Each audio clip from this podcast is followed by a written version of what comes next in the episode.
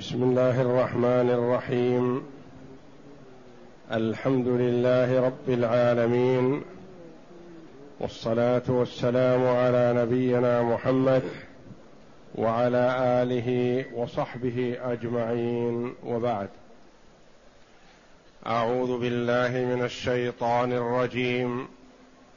بسم الله الرحمن الرحيم. ياسين. والقرآن الحكيم إنك لمن المرسلين على صراط مستقيم تنزيل العزيز الرحيم لتنذر قوما ما أنذر آباؤهم فهم غافلون لقد حق القول على أكثرهم فهم لا يؤمنون هذه السورة العظيمة سورة ياسين ثلاث وثمانون آية وقيل اثنتان وثمانون آية. نزلت بمكة. روي عن ابن عباس وعائشة رضي الله عنهم. وقيل نزلت بمكة إلا قوله جل وعلا ونكتب ما ونكتب آثاره ونكتب ما قدموا وآثارهم. فهذه الآية نزلت في المدينة لما أراد بنو سلمة ترك منازلهم والنزول قرب مسجد رسول الله صلى الله عليه وسلم. لما خلت البقاع حول المسجد. قال لهم النبي صلى الله عليه وسلم دياركم تكتب آثاركم. دياركم تكتب آثاركم. يعني إلزموا مكانكم وترددكم ذهابا وإيابا إلى المسجد يكتب لكم ذلك عند الله. وأنزل الله جل وعلا ونكتب ما قدموا وآثارهم. وروي في هذه السورة أحاديث ضعيفة لا تثبت سوى ما ثبت إسناده ابن كثير رحمه الله وقال إنه إسناد جيد. قوله صلى الله عليه وسلم من قرأ ياسين في لول في ليلة ابتغاء وجه الله غفر له في تلك الليلة. وأخرج أحمد وأبو داود والنسائي وابن ماجه والطبراني وابن حبان والحاكم والبيهقي عن معقل بن يسار أن رسول الله صلى الله عليه وسلم قال ياسين قلب القرآن.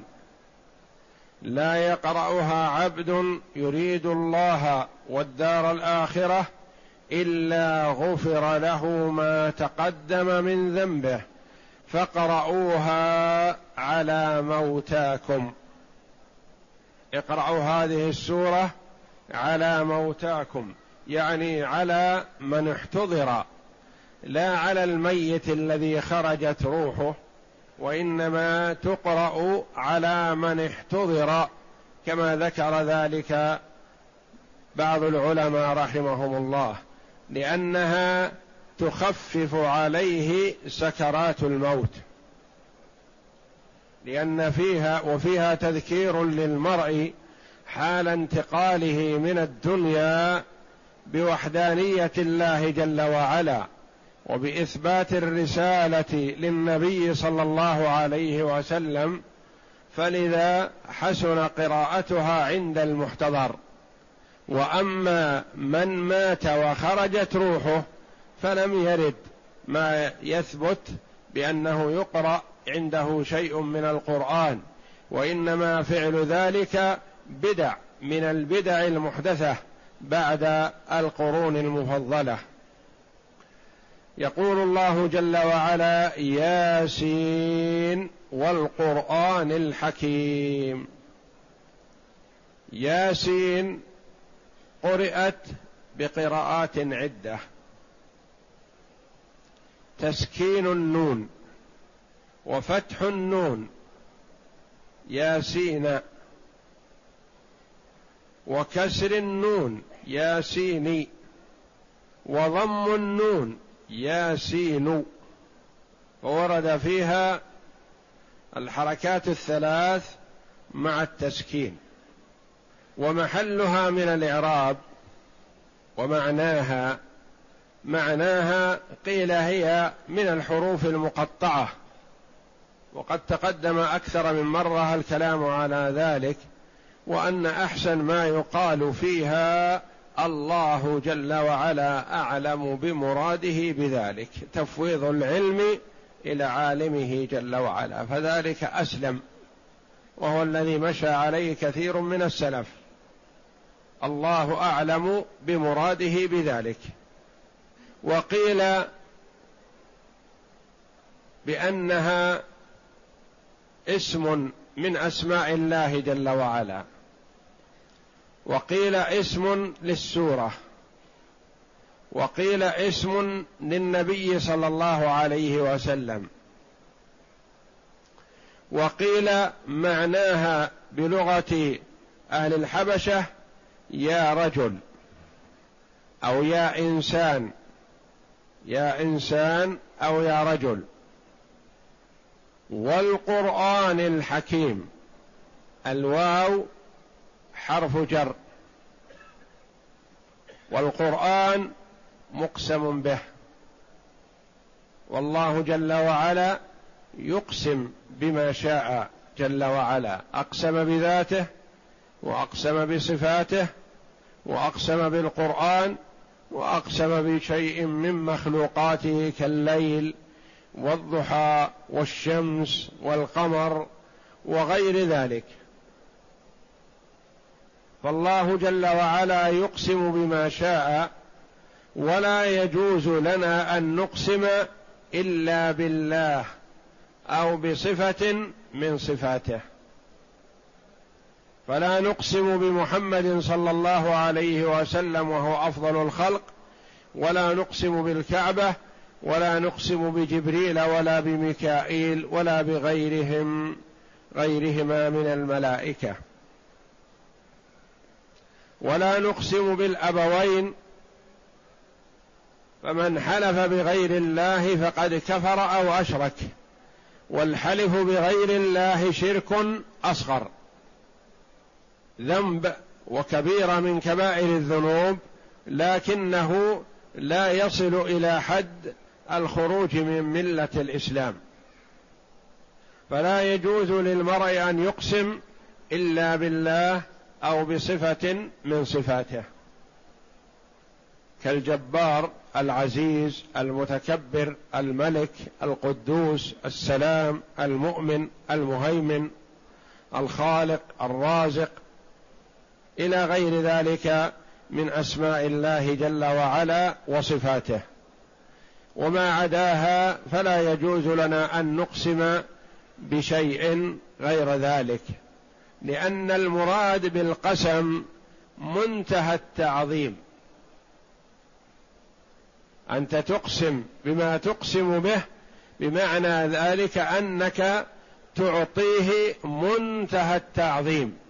ولا يجوز لمسلم أن يعطي منتهى التعظيم إلا لمستحقه جل وعلا وهو الله تعالى. فعلى المسلم أن يتنبه لهذا ولا يقسم إلا بالله أو بصفة من صفاته. وإذا أقسم بغير الله ناسيا فليكفر عن ذلك بقوله لا إله إلا الله. والقرآن الحكيم الحكيم بمعنى المحكم المتضمن للحق والصواب وأنه لا يناقض بعضه بعضا ولا يخالف بعضه بعضا ولا يتخالف ولا يتعارض مع العقل السليم. ولا يتخالف ولا يتعارض مع السنة الصحيحة بل هو حق ثابت محكم متقن كما قال الله جل وعلا ولو كان من عند غير الله لوجدوا فيه اختلافا كثيرا لكنه لما كان من عند الله جل وعلا فلا اختلاف فيه. والقرآن الحكيم إنك لمن المرسلين. إنك يا محمد لمن المرسلين لمن الرسل الذين أرسلهم الله جل وعلا إلى الخلق ليبصروهم بدينهم. إنك لمن المرسلين. أقسم الله جل وعلا بإثبات رسالة محمد صلى الله عليه وسلم خلافا لما زعمه الكفار بقولهم كما حكى الله جل وعلا عنهم أنهم قالوا لست مرسلا. فالله جل وعلا يقسم بأنك يا محمد من المرسلين.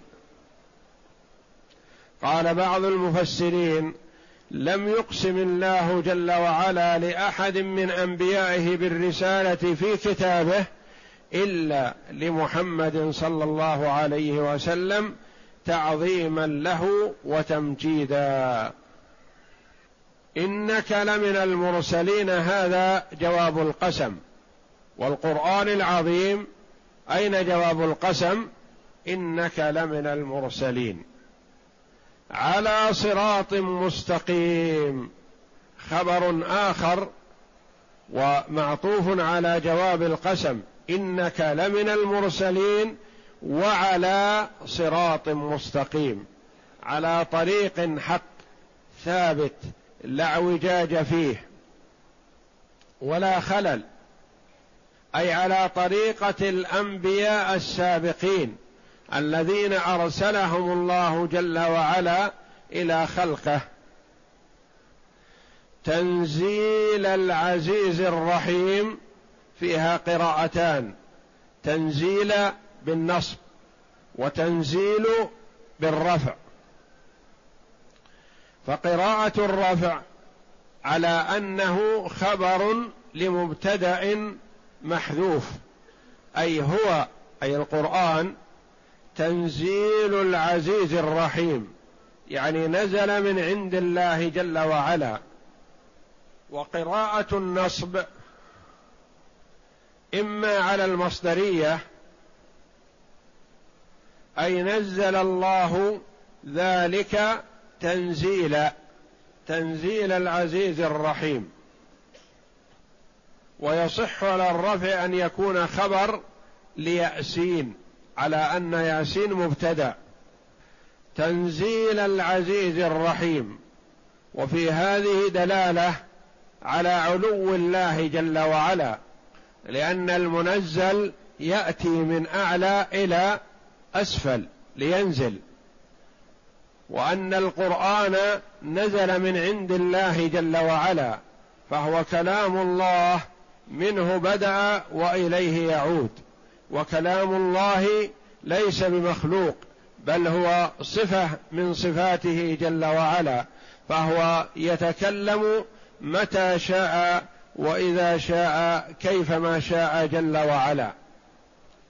فإثبات الكلام لله جل وعلا وإثبات العلو له جل وعلا وله جل وعلا العلو المطلق علو القدر وعلو القهر وعلو الذات فهو جل وعلا له العلو الذاتي فهو مستو على عرشه فوق سماواته بائن من خلقه وله علو القدر بالتعظيم والإجلال وله علو القهر فهو القاهر لجميع خلقه جل وعلا. تنزيل العزيز الرحيم الذي اتصف بالعزة والقوة فهو عزيز جل وعلا في جانب من عصاه من خالف أمره فهو ينتقم منه جل وعلا. رحيم بالنسبة لعباده المؤمنين فهو يرحمهم في الدنيا والآخرة جل وعلا. تنزيل العزيز الرحيم لتنذر قوما ما أنذر آباؤهم فهم غافلون. لتنذر النذارة الإخبار على سبيل التخويف أي لتخوف هؤلاء القوم الذين أرسلت إليهم.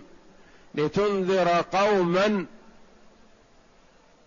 لتخوفهم عقوبة الله. إن استمروا على شركهم لتنذر قوما ما أنذر آباؤهم ما هذه يصح أن تكون نافية.